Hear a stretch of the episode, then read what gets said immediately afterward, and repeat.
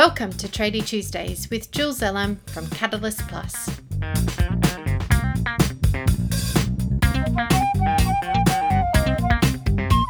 This podcast is for the tradesperson who is tired of working 60 hours each week on their business and who wants to spend more time enjoying life with their family and friends.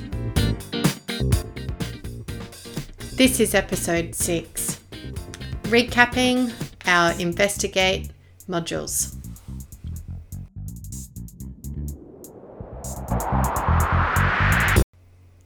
Well, hello there. Thank you for joining me for yet another Tradie Tuesday. I just want to thank you all for following me and reaching out and giving me all the feedback that you have.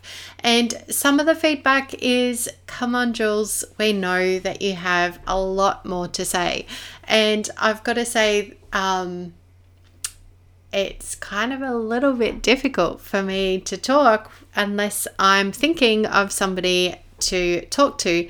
So I'm just going to recap a really great conversation that I had with one of our amazing tradie ladies.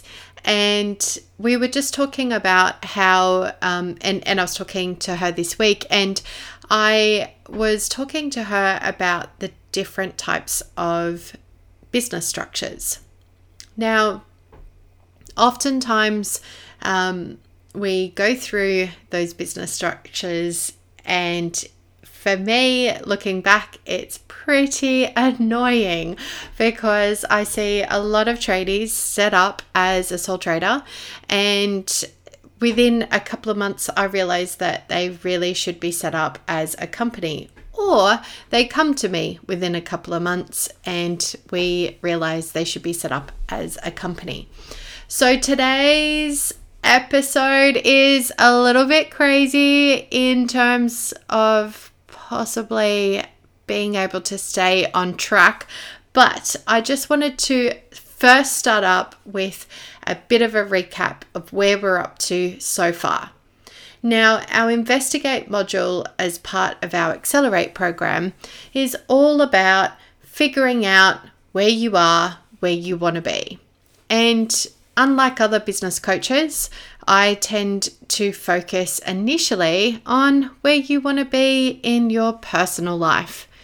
Now, whether or not that is having kids or you've already got kids and you want to sort out, you know, being a family person, or if you are looking for a partner or you already have a partner, all of those things actually set up where we need to go.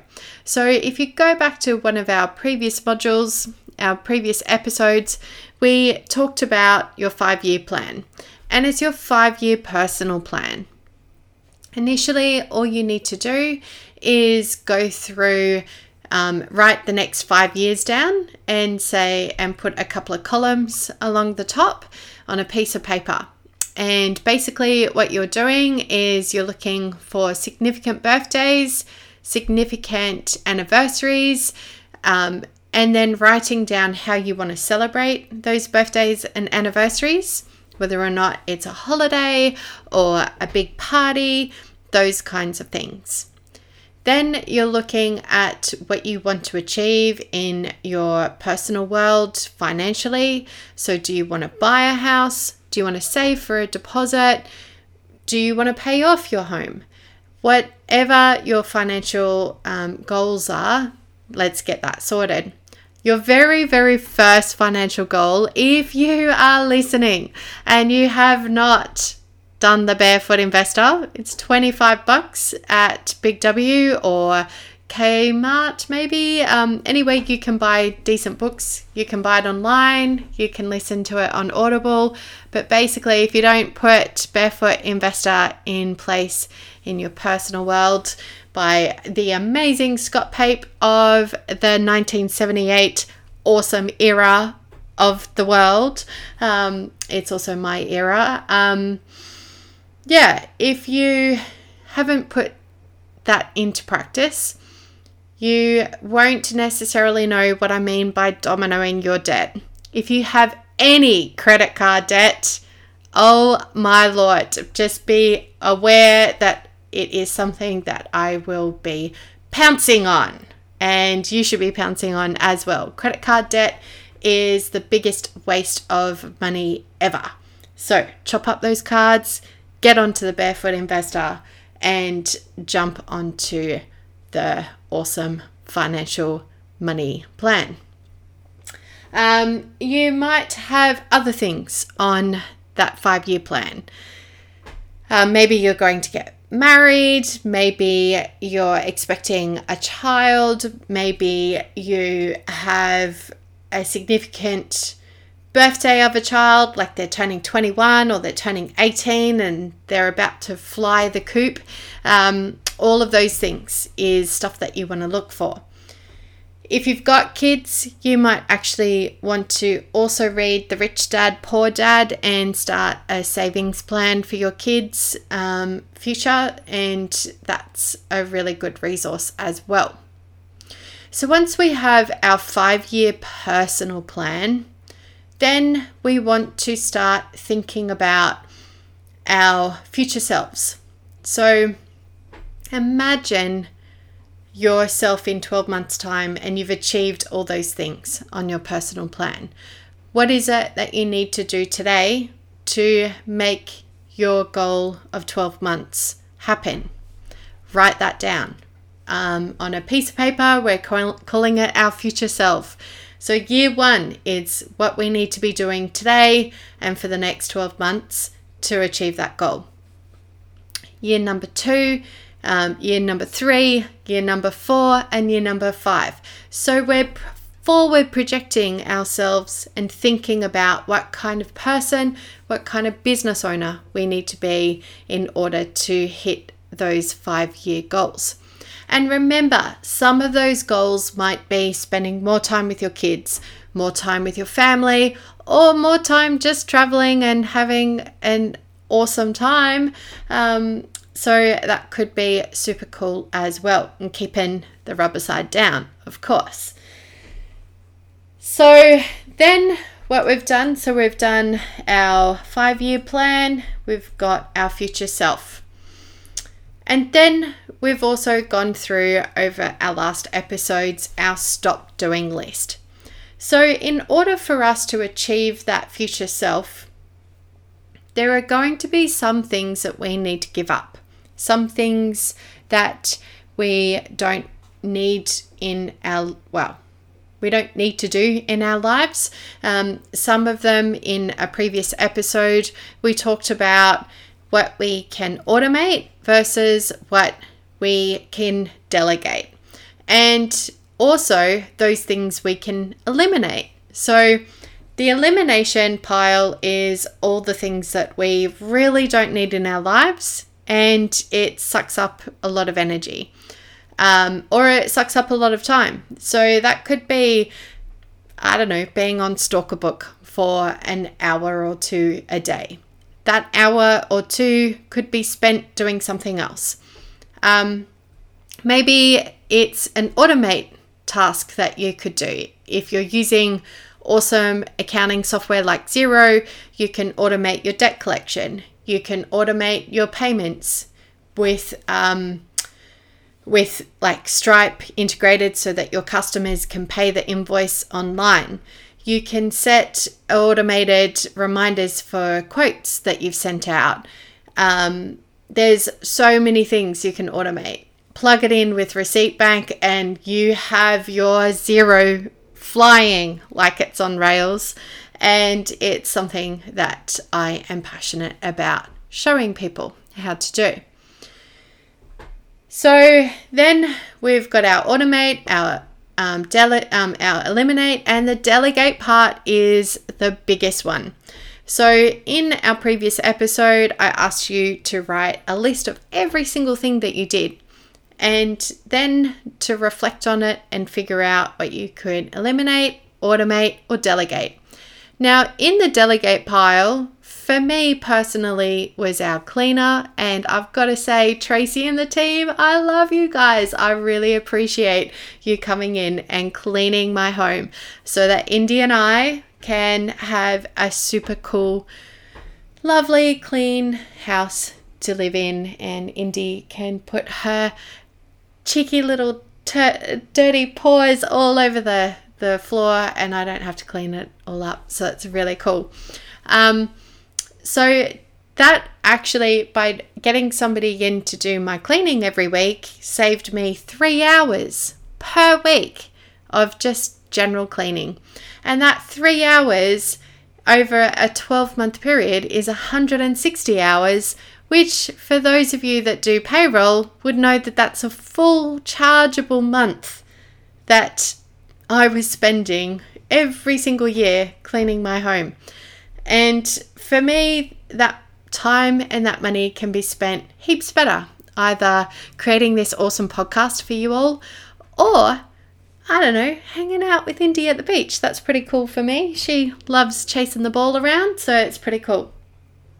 Um, so yeah, those are the things that we've talked about in the past. And I really hope that if you want a little bit more information on that stage of the investigate, you can go back and deep dive into some of those episodes. So, if we think about all the things, like all of those different elements that we've we've talked about over the last couple of weeks, it's now time for us to actually start being critical about what it is that we're looking to create in our business because we should now have a really, really solid idea of what it is that our personal life wants to look like. How many hours a week we want to work, what kind of work we want to be doing. Um, if we were, you know, doing something that we loved every single day for 80% of the day, we wouldn't worry about work, we would just be joyfully doing it and we'd be happy, and our customers would be happy because we'd attract happy people because we're happy, right? Um, so, so if we've done all of that, then it's time for us to actually consider the business that is going to help us achieve our next five year goal. And that's why I want to come back to the conversation I was having with my friend and my tradie lady who was talking to me about what kind of business structure to get started with. Now, this is the part that, as much as I love my accounting industry, I can get so incredibly frustrated with. See, if you have no clear idea of what kind of life you want to create, what kind of income you need to generate in order to facilitate that lifestyle, um, then you don't necessarily start off on the right step. And what I mean by that is there's three main business structures that a tradie will get involved in. Um, the first one is either a sole trader, the second is a partnership, and that's often a husband and wife team, or a husband and husband team, or a wife and wife team, or two friends team. Um, but it can be up to 50 people, a partnership. Um, and then there's the company, and that is a different set of criteria as well. Now, there are a lot of other business structures out there, but I'm just going to introduce this concept to you. Now, a sole trader is an individual. It's no different to you and I. We have our own tax file number, we have our own birth certificate, and we can get what is called an Australian business number. Um, and this is in Australia how we do it, but over in the UK and the US and other English talking, um, speaking countries, New Zealand um, and Canada comes to mind. Your sole trader is very similar, but you just get a different, like whatever the business name and business number is. Um, in the UK, it's the VAT number in the US, depending on what state you're in, it's your sales tax number, right? So A sole trader is an individual who is running their business. Now, sometimes a sole trader is perfectly fine. A sole trader is um, perfectly fine if all you ever want to do is be a bit of a freelancer, bit of a subcontractor. If you're a hairdresser, you just want to make enough money to cut like cut the amount of clients that you want to do and I don't know, you probably rent a chair from somebody um, and you're just more than happy to coast along and create a job basically. Just do enough work for yourself and that's it. But tradies, I find in general, probably about 80% of you ultimately want to create a business. And when I say that, you're creating a uh, creating a business, you want to employ people, you might want to work in a high risk area or things like that. And if that's you, I just want to flag that a sole trader or a partnership even has what we call an unlimited liability. Unlimited liability means everything that is the business, everything that is yours personally, one and the same. There's no difference in between it.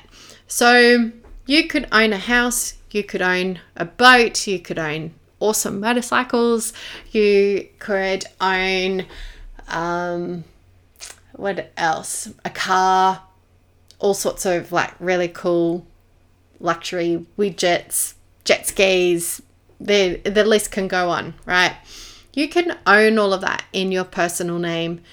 But if you're running a sole trader business, then everything that is yours personally is also accessible to the business. And what I mean by that is if the business goes belly up, or if um, for some reason you can't pay your debts, then your suppliers can come and take away your car, your jet ski, your motorbike, your house, depending on how much debt you go into. And that can get a bit scary, right? Um, so, again, it depends on what your five year plan is. If your five year plan is to only do just enough work for yourself and you're happily content, then go ahead, be a sole trader. But if your five year plan says um, you want to make a lot of money by doing a lot less work and you want to scale so that you can have more employees doing some of the work that you don't like doing, um, the prep work or stuff like that, or you want to bring an apprentice on, then then I'm saying to you, woo camel, and really think about your overall process. Because here's the thing if you, it's easy enough to change um, the, the type of business structure that you have, but it's a brand new business. And what that means is you have to set up a brand new bank account, brand new supplier agreements, brand new insurances, brand new um, car finance license, all of the kit, all of that goes with setting up a new business and a new ABN. Um, so be careful, is what I'm trying to say. The other um, the other type is the partnership, and the partnership is a little bit more risky um, because let's say you've got two friends that go into partnership and one of them's really good with money, the other one isn't, then when you go into business with that person, um, then everything, every, every decision that they make on behalf of the business puts your personal assets um, at risk as well. So I don't really like partnerships either. They're really handy if it's a husband and wife and you want to split your income so you can keep more money in your pocket because um, you both earn that income. Um, but generally speaking, don't really like partnerships either. Um, and then there's the th- third entity structure, and that's called a company. Now, a company is a separate legal entity. And what that means is it has limited liability, and the liability is only the value of the shares and the assets that are within the business. And when I say that, um, basically a company will have a PTY LTD after it. Um, if it's a privately owned company, or LTD if it's a listed entity or um, a, a company like that people can buy um, shares onto. And yeah, so basically, um, a company is different because in its own self, it has its own tax file number, it has its own birth date, being the incorporation date. It can own things, it can owe things, it can sue people, and it can be sued by people or other companies. Um, and it's a much better vehicle if you're working in a high risk area. And um, a high risk area is basically the construction industry, the mining industry, um, in any industry that you want to hire employees, um, soon as you put employees into the mix, you really should be um, registered as a company. Um, that's just for your own personal safety and theirs as well. Um, and yeah, like a company is heaps better if that's what you're looking to do. Now, so many people come to me and say, I don't want to start up a company because it's not where I want to be right now. It sounds like it's a lot more, um, it's a lot more complicated. Um, you have to do a separate tax return for a company. Um, you have to do a separate tax return for a partnership, but the money also um, gets distributed to each partner.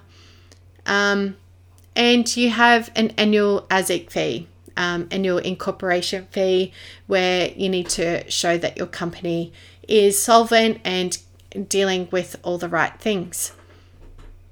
But a company provides so much um, benefits to you.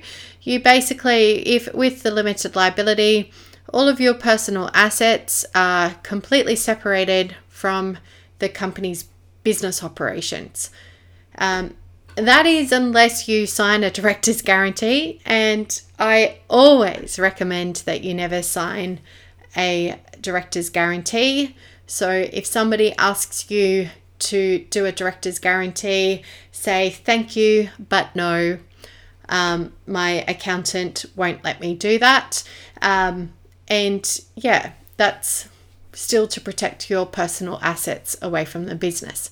Now, we're not ever assuming that the business isn't going to succeed, but the reality is it is a high percentage of business that fail, and they fail because they don't actually go in with the right um, outcome in mind. So, yeah, I think that's a pretty good demonstration of the business structures and overall a recap of where we need to go before we start thinking about what kind of business to create. Um, if you've already started a sole trader, it is possible for you to swap over to a company, and that's that's a simple thing to do on paper, but it is a lot of headache. You have to get, like I said before, brand new bank accounts, brand new supplier agreements, brand new licenses, the whole thing. So it's much better to get that set up right from the get go and get things set up properly. The other really big difference about being set up as a company is that money is not yours. So when the clients pay you your your money in the in the company, the only way that you can draw that money out is if you've first given that money to the business. So let's say you've put startup capital of 20,000 in, you could withdraw up to 20,000 as cash flow gets better. Um, or you withdraw a wage or a dividend. Um, so it is really really tempting, I know, sometimes when the business is thriving to take the money out of the business and use it for personal gain and personal purposes. But that stuff will get you into big trouble. It, um, in extreme cases, can actually put you in jail, and we don't want that, right? So, um, make sure that when you are running a company, you are being straighty 180. Um, but yeah, that's, I think that's as much as you need to know about business structures for 101 um, business structures. And hopefully that is of use to you.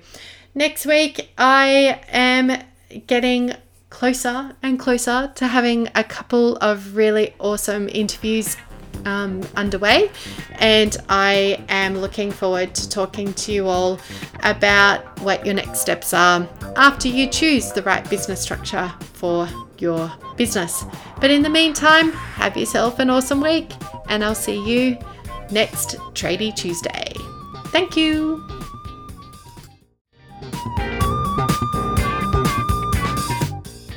If you found this podcast helpful, come on over to tradietuesdays.com.au and join our Accelerate crew from Catalyst Plus.